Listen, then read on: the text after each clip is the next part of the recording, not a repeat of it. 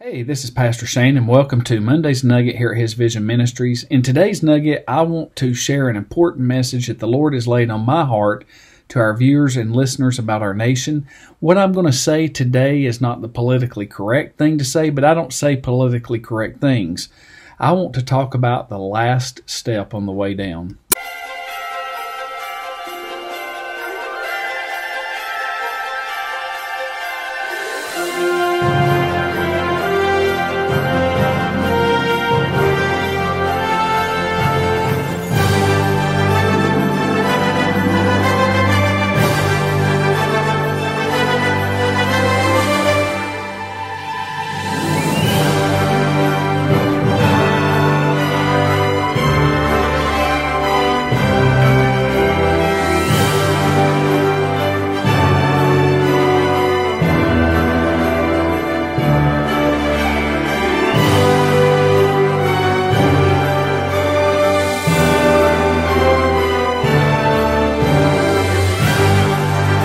Welcome back, my friend. I want to encourage each of you to take some time out and read through the book of Judges. It may take you a, couple, a week or so, but we are a nation that is on its last step on the way down.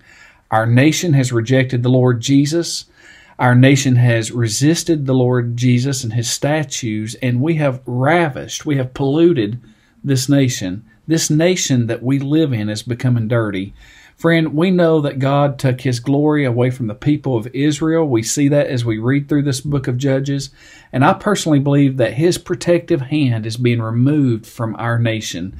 We need to put into practice a passage of scripture that we've been given that's really the antidote of revival for this nation. It's Second Chronicles chapter 7 and verse 14.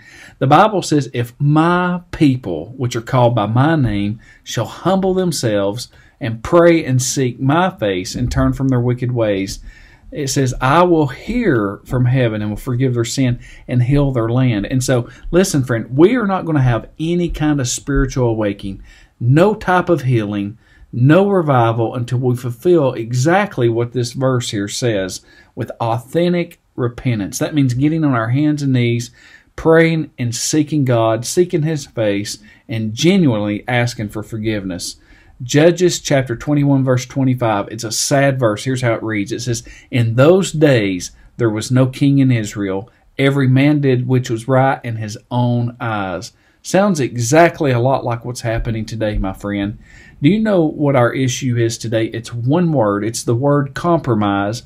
We are living in a generation that is wasting away its freedoms and our forefathers generated so so much and we've just kind of gambled it away now we are a generation that is wasting it away until it's completely gone so i'm here to tell you my friend we are one generation away from losing our country.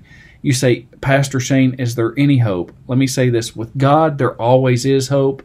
Judges chapter 2 verse 16 says nevertheless the lord raised up judges which delivered them out of the hand of those who spoiled them. So, friend, God would rather forgive than to judge. Let's be praying for our nation. Let's take time out to pray for the state of our nation. Let's practice Second Chronicles chapter 7 and verse 14. We are on the last step on the way down. I love you. I'll see you on Tuesday. Have a blessed day.